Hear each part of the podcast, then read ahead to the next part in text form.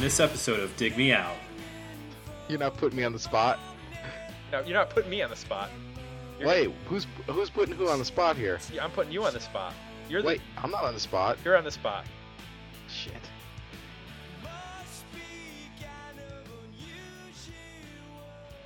Hello and welcome to another episode of Dig Me Out.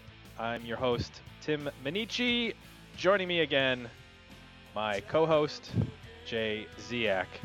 Jay, Yeah. it's football in the air. Oh. It doesn't smell like football yet. Uh, no, it doesn't. It's scent of pigskin and get- chicken wings and Um, I did see that the Browns punter got his uh, Achilles all Oh, busted up and God, is out for the season. Seriously, it. Oh, I don't even I don't even know what to say at this point. This will be old news year. by the time this episode comes out, but as we're recording this, uh, what is it, Reggie Hodges? Is that his name? Yeah, and it, I mean he was just practicing punts by himself. Nobody touched him. Nobody came near him.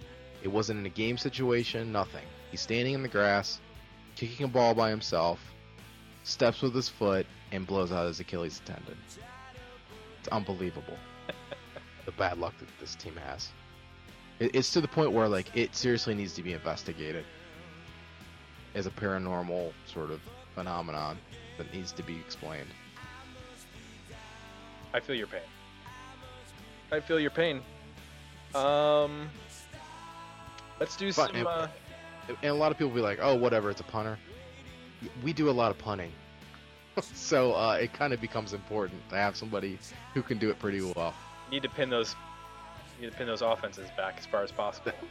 Punting is half of our offense, so yeah, it is kind of a big deal. You know what else is a big deal, Jay? Yeah, what? Green apple, green, green, green apple quick step. That's not true. They're not a big deal. That's it sounds like a dessert you made last weekend. Actually, do you know what green apple quick step means? Did you Google this? No. No, Okay, I do Urban no, I do no research before the show. The Urban Dictionary tells me that Green Apple Quick Step, which is the band we're reviewing tonight, and this is confirmed that they that they name themselves after this, is the slang for when you get diarrhea from eating too many ripe apples. Wow, You have to do the Green Apple Quick Step, as in run to the bathroom. I really wish you wouldn't have told me that.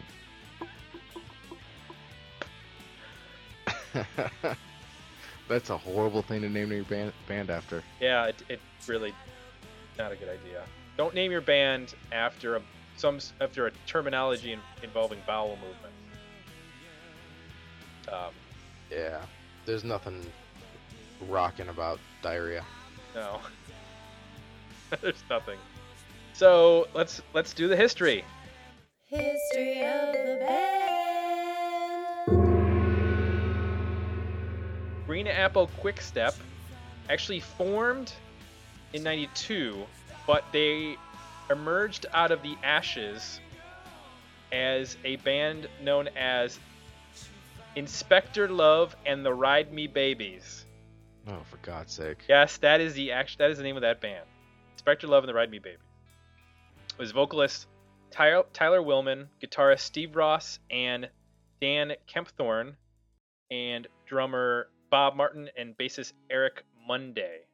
They played some shows in um, Seattle, Washington, which is where they're from, and released uh, some released an EP and in 92 uh, eric monday left the band and was replaced by mary ann braden the band renamed themselves green apple quickstep and started playing shows in the area with bands such as sweetwater and best kissers in the world you might be familiar with those two bands jay were I'm familiar with Sweetwater. Water, have okay. both their albums. They released their first album, Wonderful Virus, in 1993 on the Medicine label, which was a subsidiary of Reprise Records or Reprise, and they made a music video for the song "Dirty Ocean," "Dirty Water Ocean." Then they uh, did some touring with uh, a favorite here of the show, Grunt Truck, Mm. and while on tour, it was their uh, fourth U.S. tour in support of Wonderful Virus. Their van and everything in it was stolen. So they had to basically pack up whatever clothes they had with them and return to Seattle, which is when they began recording this album that we're reviewing, Reloaded. This was recorded with uh, Nick Didia and Stone Gossard from Pearl Jam producing. Hmm. This was uh, well, they started recording in October of '94, and working at Stone Gossard's home studio. Uh, but Stone Gossard's such a nice guy. He said, "Don't worry about paying me any royalties. I don't want any points on the record or anything." He's basically doing it because they were friends of his. Yeah. Uh, it was released on May 23rd of 1995 through again the Medicine label, which was then distributed through WEA. The song "Dizzy," which is the single, uh, was featured on the Basketball Diaries soundtrack. They also released singles for Los Vargos, um, Underwater at number five. Interesting enough, some of the songs went to regular hard rock and alternative stations, and some of them went to metal stations, which I think is an interesting choice in in how to market this band because there's a definite um, vari- or there's a lot of variety on this record. I'm just wondering if your Uh. average metal fan who might hear one of these songs would actually buy the record and then be really pissed off to hear the rest of the record that doesn't sound metal at all.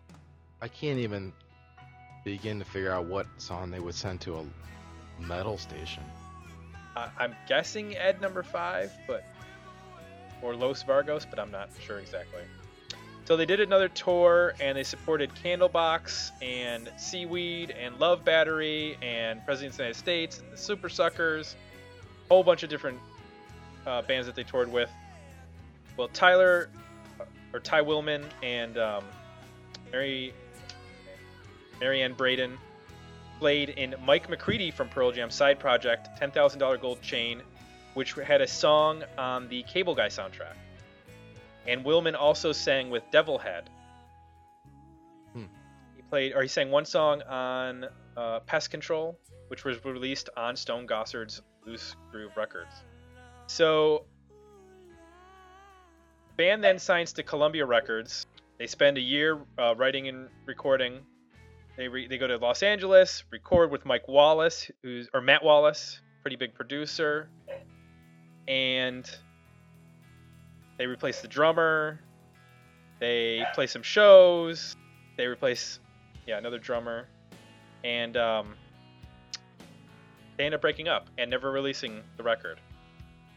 And it's actually done, and they have said that they're going to get back together. In fact, in 2010 they said we're going to get back together and they played some shows and we're going to eventually release this record but it's never officially been released so it's Jeez. just sort of sitting out there um, It's waiting so hard. Just put it out on the internet.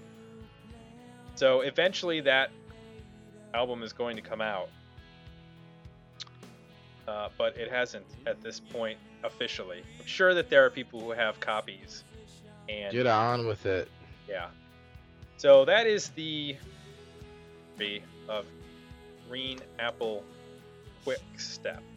So this was an album you didn't specifically say I want to review this album, but you did say let's do some more Seattle-based sort of grunge bands. I don't know if you call this grunge necessarily, but alternative bands uh, a little while back, and this was the one that I picked specifically because I knew the single "Dizzy."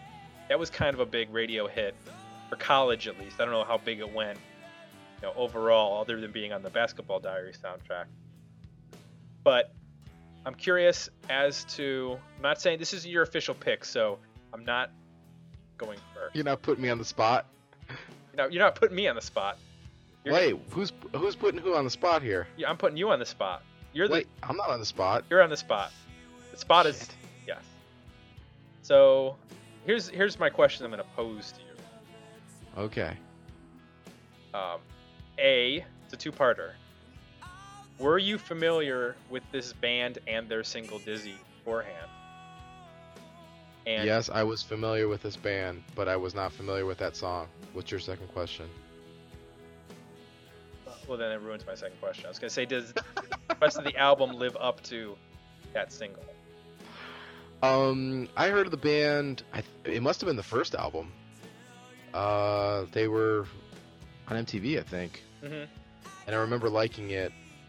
But it's just again uh, one of the themes through the show is you hear a lot of bands, especially especially at that time. You know, uh, you, you I think I was in high school or just graduating and didn't have much money, and you hear a band, it sounds pretty interesting, but you know, to put the 15 bucks down on the CD is a whole different story. Not like now where you can kind of go out and you know sample the music somewhere and listen to you know the whole album and see if you like it, and then you know buy it, buy a couple songs or buy the whole thing or or download it from somewhere. So I just never got around to getting it. Um, so I was uh, getting back into this band I liked from Seattle called New American Shame. I think their album came out in '99 or 2000. Um, completely different kind of band, just a kind of a uh, ACDC sounding, or actually I think they sound a lot like Tattoo Rose. Um, Everybody's familiar with Tattoo Rose, right? if, if you like good music. Um, so I was getting back into that band, trying to figure out why they only made one album, and just just looking them up on the internet to see if they if they put any other music out or if any of the guys went on to do do anything else. And reading their bio, the this band uh, name came up again, Green Apple Quickstep. So. Okay. Uh, I'm not sure who in the band was in this band or what they Their played. drummer. I can't remember. Drummer. Yeah, they share. Um, uh, Jeff Reading, who was one of like the three different drummers who played at the end of the band. It was uh, Jeff Reading, uh, Bob Martin, and then Dane Hudson. Did I say Tattoo Rose? Holy crap, it's Rose Tattoo. Rose. Oh yeah, Jay, what's going on? You're right. Oh, I feel like a complete jerk. Chip Midnight's gonna have a I, fit. I that. apologize to all the Australian listeners of this podcast. Tattoo. Um, that's like saying Jesus' name backwards, which I can't even do.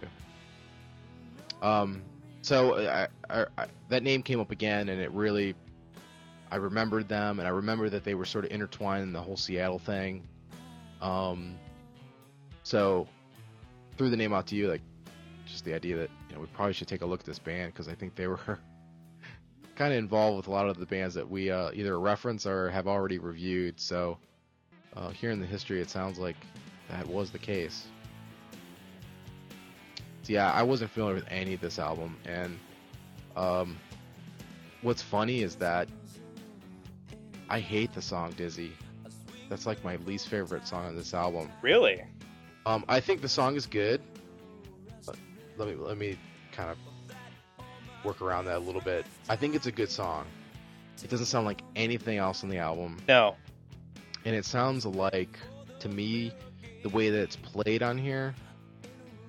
It, it sounds like Ugly Kid Joe. Really awful. It's just a really awful song.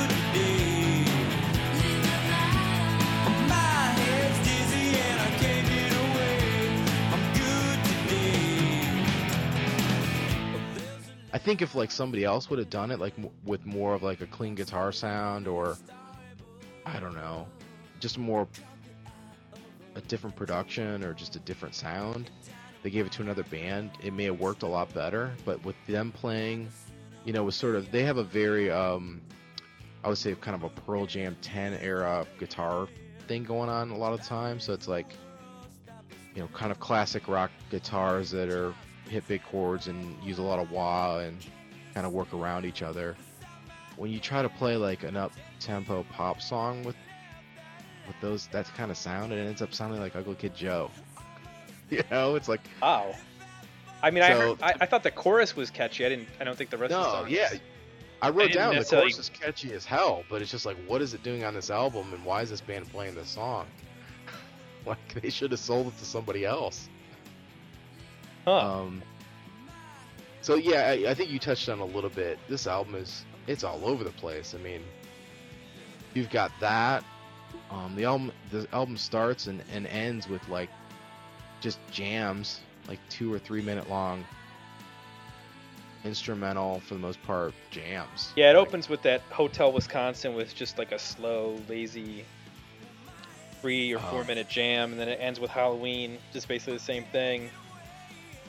Kind of jazzy chords here and there and just weird just self-indulgent you know wah wah guitar crap. And so like you can toss those songs out right away.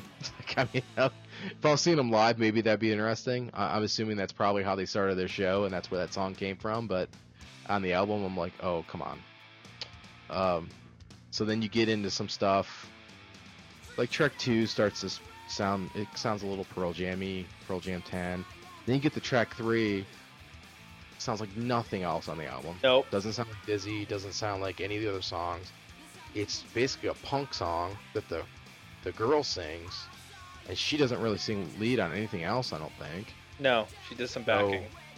You're like, where the hell did this song come from? I mean, it's it's not a bad song, but again, it's like what is it doing on this album? It doesn't fit anything else.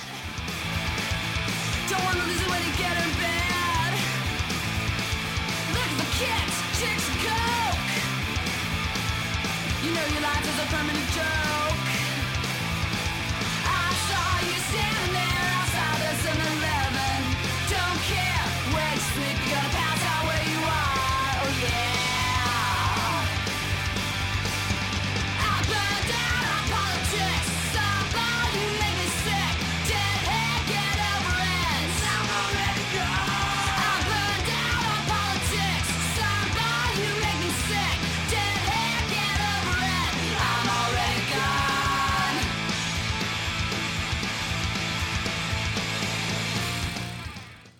So there's that tune, and then you sort of get into they do these um, track four, and, and there's a couple others where they get into this kind of like a.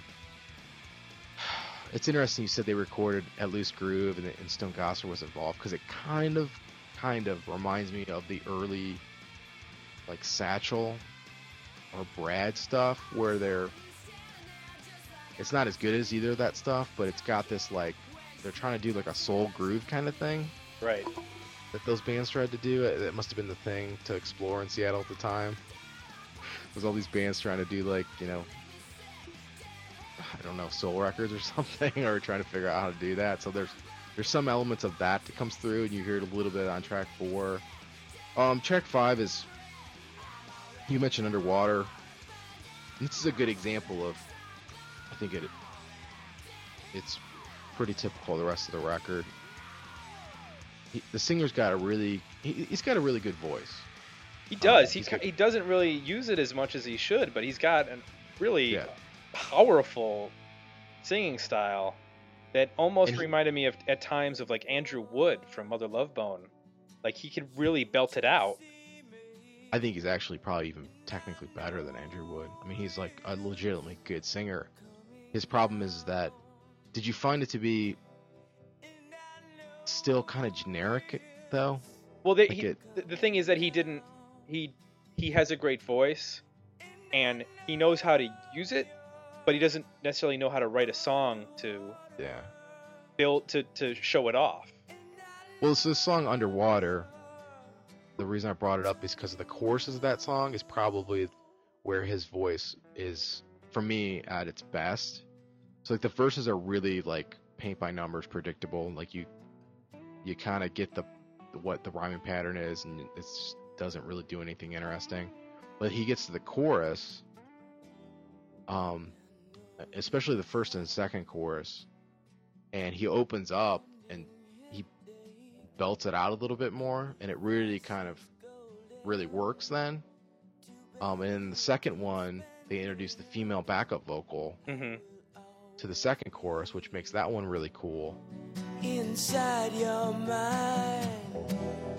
I will always be inside your hair, and I know it's coming down, and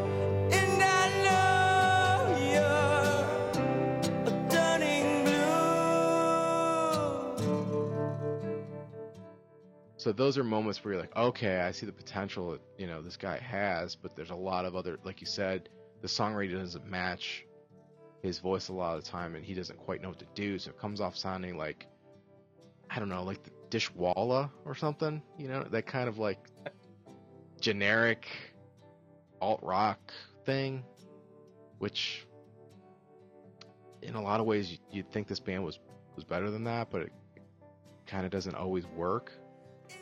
Um, and then from there on, you know, the album is just it, it's all over the place. They get they then you go into Dizzy tracks uh, seven and nine, uh, Alligator Entangled. You get this like alt country twang going on. You know, it's like going between like Son Volt and the Black Rose and like sounds like that. Did you um Which- at at the end of track seven, Alligator? Did you catch the little riff that they throw in during the fade out? Um, no, It's it's it's a Creedence riff. wow, It's little like um I can't and I can't place the song. It's like um I can Huh. hear the, I can hear the Creedence song in my head, but I can't remember what the, the yeah, got the old man down the road line in the chorus, Hmm. and I couldn't remember what the actual name of the. It's that song. It's got yeah, hide high, yeah, the yeah, jump yeah. and run again. You know whatever that particular Creedence song is. Um, Bayou, uh, up on the down on the bayou or something. Yeah, but there's that Yeah. there's that lead in there, and they actually throw it in during the fade out. Um, Interesting. yeah, So that's maybe where they were coming from on that. there are whereas some I'm- weird influences going into this record. I, I'll tell you, you're mentioning that you know like that country influence.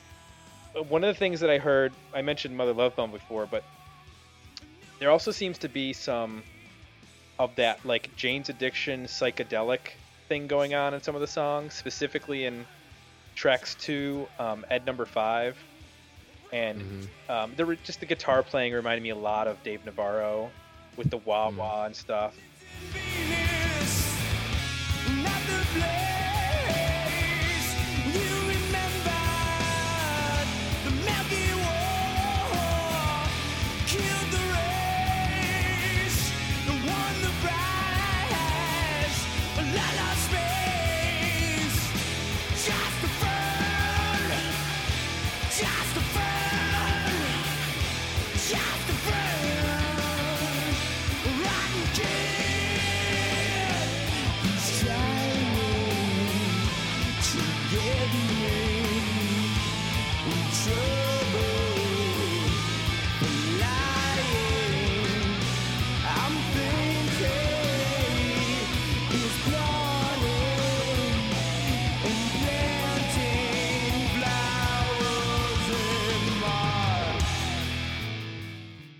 And then um, the other song that I actually did like a lot, which was uh, track eight, Los Vargos, which they actually Yeah. utilize the boy girl vocal thing, and I think that's a, becoming sort of a re- recurring theme here. Is if you have a a girl in your band or a woman in your band, and she can sing, you should use her because it totally elevates yeah. You know, I, I- looking back now, I'm look, I'm thinking like the Smashing Pumpkins, and I'm like, why didn't they use? Why didn't they have Darcy singing more? Yeah, dude, it's insane. That that song is by far the best song on the album, and it it puts the band in the best light, and and that's that song. If you listen to that song only, you know, you'd probably walk away like, wow, this band is probably really good because it, it does. It has that dynamic of the back and forth, and there's like uh, I don't know if you picked up on it, but there's a percussion layered in in a really cool way, and it, it, it's not annoying. Um, the song's up tempo, it has an urgency to it, but you know, it, it's a it's kind of heavy. It's pretty rocking, but it sort of has a good pop thing going on between the vocal exchange. And they never really captured on it on any other songs on the album. And that's when they that's what I expected when I remember the band. That's what I expected them to sound like when I went back and listened to this album. Um, and really, that's that's one of the only tracks that that happens on, where it really all comes together for me.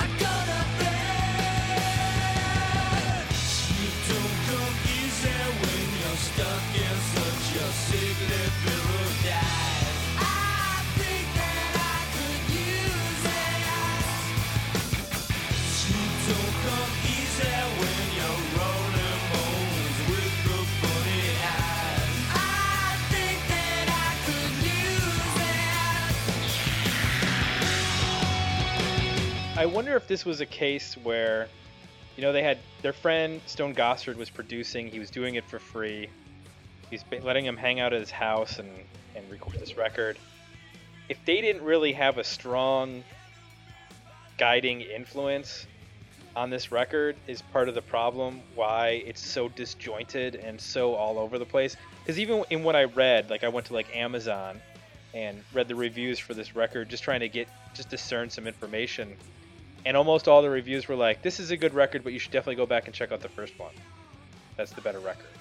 And everything was pointing to there's too much jamminess, there's too much experimentation, there's too much psychedelic influence, and the first record is much more um, focused.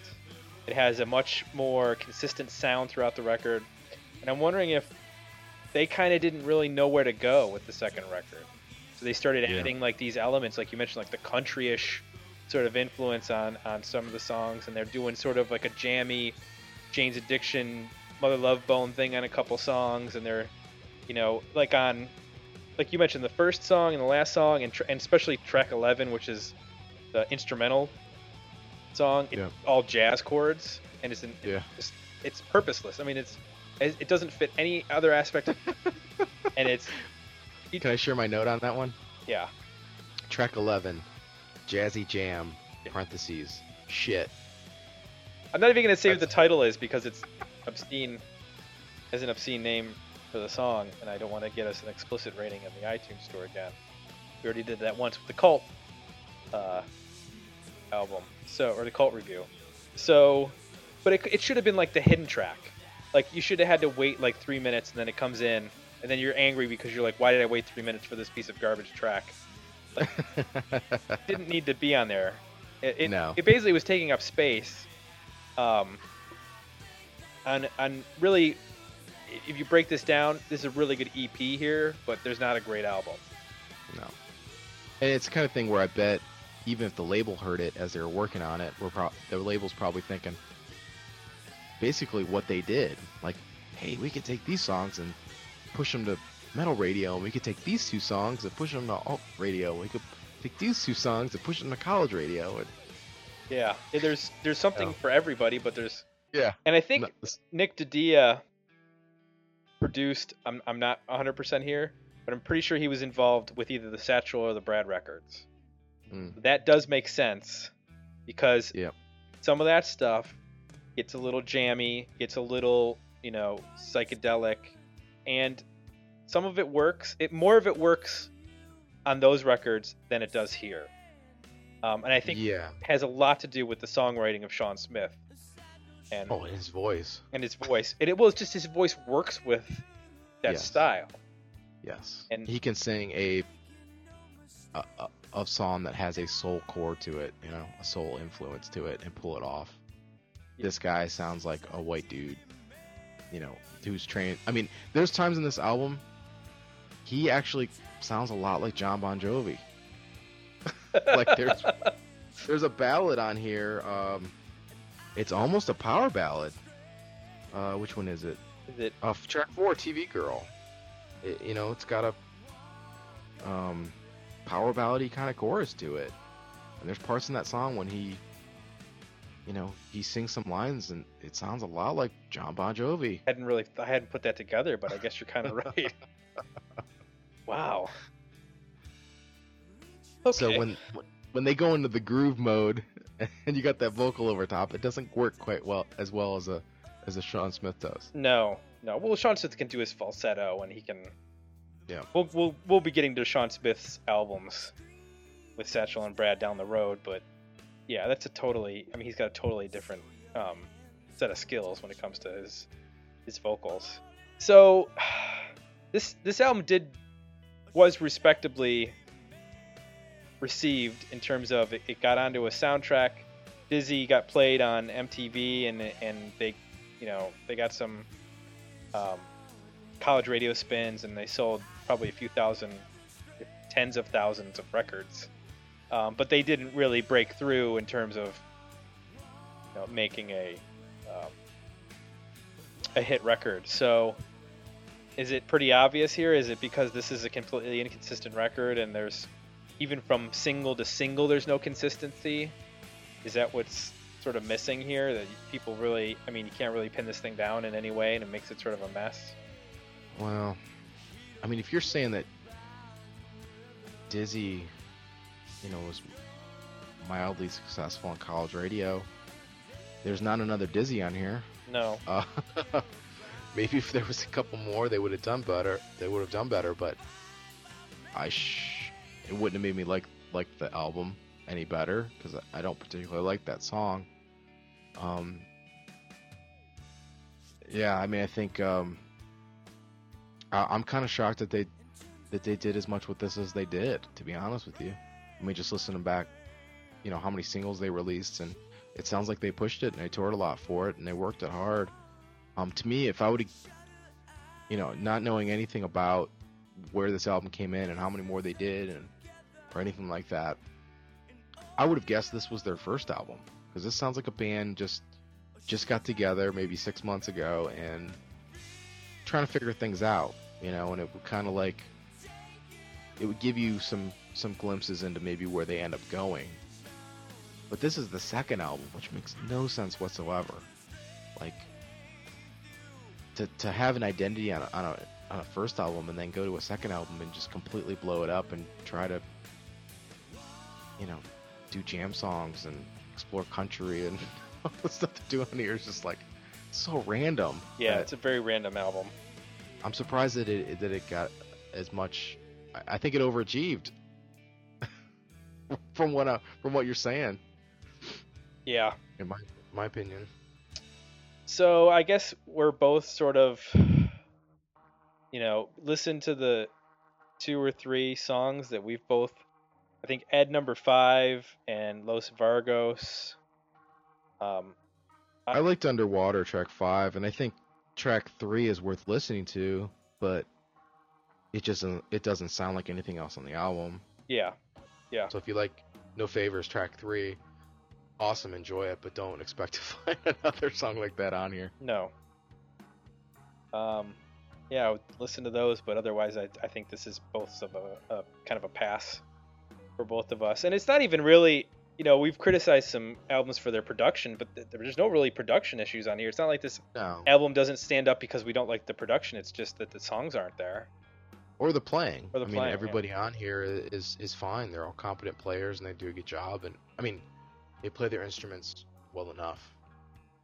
It's really about the songwriting and just the the direction of the band. I wonder if this probably got more attention than it deserved because it was Stone Gossard, because his name was on it as the producer, and he was able to, you know, lend some credibility to the band, and, um, you know, this is comes out in '95. I mean, Pearl Jam are at their height of popularity and power at this point, in terms of Power. yeah, I mean they were unstoppable. They were a killing machine. you know, they could they could go around, they could slaughter people wherever they wanted and not pay any price for it. No, uh, Power. but there, you know what I'm talking about. There are sometimes there are bands that are like baby bands, and but Yeah. because they have the right producer behind them or the right support from a, a much larger band, they're able to get a few cracks that the smaller bands um, don't necessarily get, just because they've got they've got the right, you know, right person back in them. Yeah. Yep. So screw you, Stone Gossard, for pushing this on us. Son of a bitch. No, there's there's some there's a couple good tracks, but overall, download the couple that you like from iTunes or from I don't know if you can download. Do you download download stuff on Spotify or is that all streaming? It's like a weird hybrid. Um, you're basically streaming it, which I checked, and this band is not on Spotify. Okay, so forget Spotify. Probably find their MP3s on either Amazon or iTunes. I, I think. Where did you find it? Um, you know, one of my sources. Oh, No, I got it from uh, the awesome Shell over at the I Hate the '90s blog. She has um, all of the Green St- Apple Quick Step stuff. Um, they have uh, the first. She has the first album. She has this, and then they have like sort of a mini greatest hits. I think it was made by a fan that basically takes the best tracks off of the first record, and the second record. I, I'd like to get the first album. Hook Yeah. me up. I, I would too. I'm actually interested in hearing it, even though this one wasn't great. Well, speaking of Stone Gossard, before we go here, um, No, we're not going to re- re- review Bayleaf, his solo album. oh God, I didn't. I'm not even aware of that. I uh, I got the Malfunkshun uh, DVD package, which is basically the story of Andrew Wood. Mm-hmm. hour and a half or s- actually longer documentary um, and then two cds of uh, both the malfunkshun album and then the uh, a bunch of demos that he did and he did with chris cornell and a bunch of crazy stuff but i ripped the the video to my computer to watch it and it kind of screwed it up when it ripped it so it's all in this weird order and broken up and i'm not even sure if i have the whole thing in there so when i watched it i just had to just watch it in piecemeal and uh, one of the long sequences on there it may be extra footage that they included it's basically um, what appears to be because there's no titles over it or anything appears to be mother love bone which is stone gossard jeff ament from pearl jam plus all the other guys and andrew wood backstage at the judas priest motorhead tour with dangerous toys opening up. And it's basically like them i don't know if they opened the show or if they just went to it or what's going on but like the arena is kind of empty and they're either hanging out i think they're hanging out after the show like when the, they're cleaning up and they're just like sitting in the seats and bullshitting and hanging out with girls and they show them like down in the tunnels and chris cornell shows up and then they show him on a tour bus shooting the shit about like they're talking about who Stone Gossard's obsessed, like walking around the party asking people who's better, Glenn Tipton or KK Downing. And they're like making fun of dangerous toys, and it's just a really fascinating look at, you know, sort of what we think about those guys Right. and looking at the reality of of them at that moment in time, which is probably 1990, maybe 89. Um, they're like, you know, they kind of look glammier, um, and they are very well versed in 80s metal and and glam metal. Now, how old did you say they were at this point? Were they like 20s, like early 20s? Were they even like 19, 18 years old or something like that? Or Well, I mean, at this point, Stone Gossard had already been in Green River for, God, I don't know, five years or something. So this is his second band. I didn't realize he was in Green River. Jeff Ament was too. So this is like their second band. Who else was in that? Was that Mark Arm from Mudhoney? Yeah. Okay. They had to. I mean, they were probably in their early 20s, but closer to 20. I would guess 23, 24 than than 18. Um. So I mean, and this is probably maybe Andrew Wood must have died probably a couple months after filming this, because I think their album is out at this point. So Pearl Jam forms probably a year after this video was shot, maybe a year and a half, the most. So it, it's pretty interesting. It, you can get it on Amazon, and it's it's like a it's a really nice package if you're into uh, the Andrew Wood story. It's it's pretty it's pretty he's a pretty interesting dude. It's a pretty interesting story in terms of like where he fits in the in the course of everything that happened and what happened. It's sort of a tragic story in terms of you know this guy dies and he's a, he's a really sweet guy, but like his death enables all of this other stuff to happen, which probably wouldn't happened. But at the same point, if he would have stayed around, I mean, he was kind of like a pro- prolific songwriter and musical genius in a way, and like, who knows what he could have done. Well, there's So an alternate history that involves Andrew Wood becoming the biggest star of the 90s and not Kurt Cobain.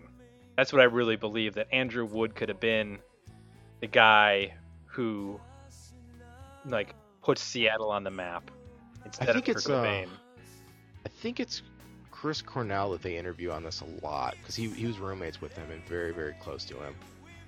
And he makes a really he, he kind of stumbles around a little bit making the point, but the point that he makes is is pretty interesting. He's basically saying that to him, Andrew Wood would have been the bridge between sort of the 80s thing, 80s rock thing, and what happened, what was coming out of of Seattle. Like he was, even at that time, they recognized him as like the the, the guy in the band that was going to bridge the two to make them work together. And the fact that, and, and even the record labels and the, in there was a sense even in the music business that like they knew that something was coming, and um, there was a lot of bands doing something that was the complete opposite of everything they just, you know, hmm huge and then it was and that that stuff that was huge was sort of starting to get old and die out and losing sort of its vitality and that this guy was going to bring the new spirit of what they were seeing but do it in a way that kind of bridged the gap and made it all sort of work together. And basically by him dying that was the only person that could do that and that there was no other choice but to basically just you know cut the head of the snake off and start over and like everything that had been done was was suddenly within a matter of months the most uncool you know worst thing ever Right. and all of those people had like no careers and you know it was like everything ended and a whole new chapter started and there was like no bridge between the two and uh it was pretty interesting to me to hear chris cornell sort of say that you know they sort of recognized that when it happened and like what he meant and when he died that like they kind of knew things were not going to be the way that they all thought they were going to be so it's pretty interesting uh, it's really well done documentary they talk a lot to his family and who are pretty pretty interesting cast of characters and um, obviously a lot of his friends and stuff from seattle and Right. so Well, that's called Malfunkshun, right? The Andrew Wood story. yep it's on amazon it's about 35 bucks I'll put a link to that on our homepage. We already have an Awesome. Amazon uh, uh, referral account, and uh, if you want to check that out, please click the link on our page, and we can get a penny or two for that. So, but that's definitely sounds like I'm gonna check that out. Everybody else should definitely check that out if you're into uh, what Andrew Wood was doing with Malfunkshun and Mother Love Bone and stuff. So. That's it for this episode. We covered Green Apple Quick Step. We covered uh, some peripheral stuff with Andrew Wood and and his bio or um, posthumous biography of everything that he did. So we uh, covered what happens when you eat too many um, unripened apples yes, ripen. Too many. Uh, yeah, the apples. overripe Under underripe. They were green apples when they're not ready. wasn't sure of the right term. Is is it underripe? Oh no, Pre-ripened? unripened. Somebody please leave a comment and get this straight. We want to make sure that we we need to know what apples, what age of an apple to eat, so that we don't get diarrhea. Um, this I'm gonna go go off on a tangent here just for one second. But when they were finishing, they were finishing negotiating the deal for the NFL, and they held the press conference outside. They Yeah. let the linemen speak, which is not a good idea. Because um, Jeff Saturday got up there. I believe it was either Jeff Saturday or one of the other guys, and I, he was trying to say that it was not anticlimactic. So he said it was climatic. Which I don't believe is a word. Uh, clim- climactic? Climatic, yes. I don't think it is either. But that's If what he is, said. Like a couple of complete idiots. Because you know when something is anticlimactic, it's it's it's kind of fizzles out. It's not as big as you think it would be. Yeah. So he meant to say that it was actually a pretty big deal, but instead of saying, you know, the opposite of anticlimactic, he just said it is climatic. Oh, And I just bastard. said, I just sat there. and went, "Don't let the lineman speak." It's what just tap him on the shoulder and just say, "It turned out as we expected." Mm-hmm. we're gonna wrap it up here because we're well over time on this, and uh, I know everybody has to uh, go about their day. So, thanks for tuning in. Thanks for listening to Dig Me Out, and we will be back next week with another episode.